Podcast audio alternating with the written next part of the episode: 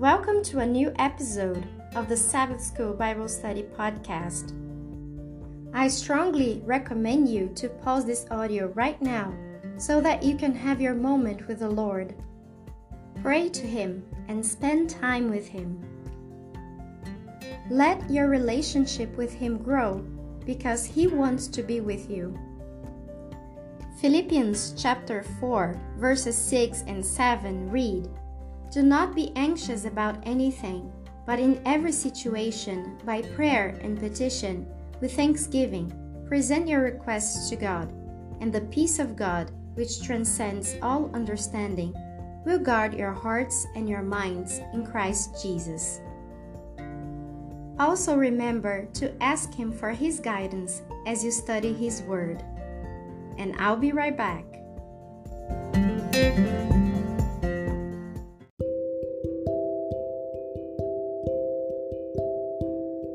Memory text Know therefore that the Lord your God is God.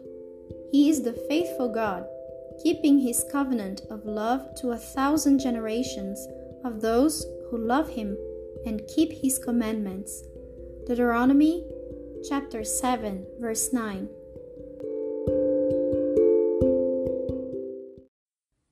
Further thought. Read Ellen White Controversy, pages 607 and 608 in The Desire of Ages and The Law and the Covenants, pages 363 through 373 in Patriarchs and Prophets. How does Matthew chapter 22 verses 34 through 40 help us better understand 1. The place and meaning of God's law within His covenant, and 2. The concept that covenant is synonymous with relationship. Quote, there must first be love in the heart before a person can, in the strength and by the grace of Christ, begin to observe the precepts of God's law. Obedience without love is as impossible as it is worthless. But where love is present, a person will automatically set out to order his life in harmony with the will of God as expressed in his commandments. Unquote. The SDA Bible Commentary, Volume 5, page 484. Quote, in the precepts of his holy law, God has given a perfect rule of life and he has declared that until the close of time, this law, unchanged in a single jot or tittle, is to maintain its claim upon human beings. Christ came to magnify the law and make it honorable. He showed that it is based upon the broad foundation of love to God and love to men and that obedience to its precepts comprises the whole duty of man. In his own life, he gave an example of obedience to the law of God.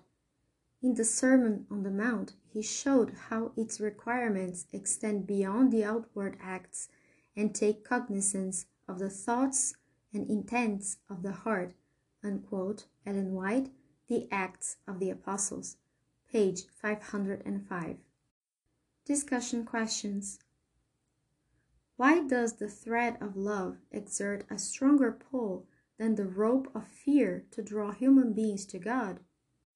Why is the command to love the Lord your God with all your heart and with all your soul and with all your mind the first and greatest commandment?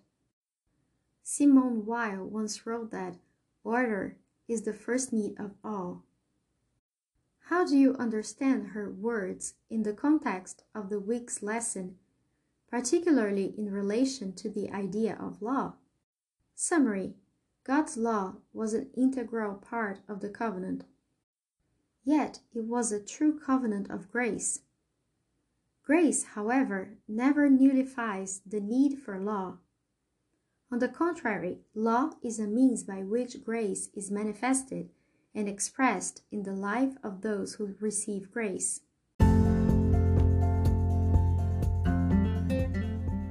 And that is all for today. Please subscribe to our podcast and stay tuned for new episodes and special content.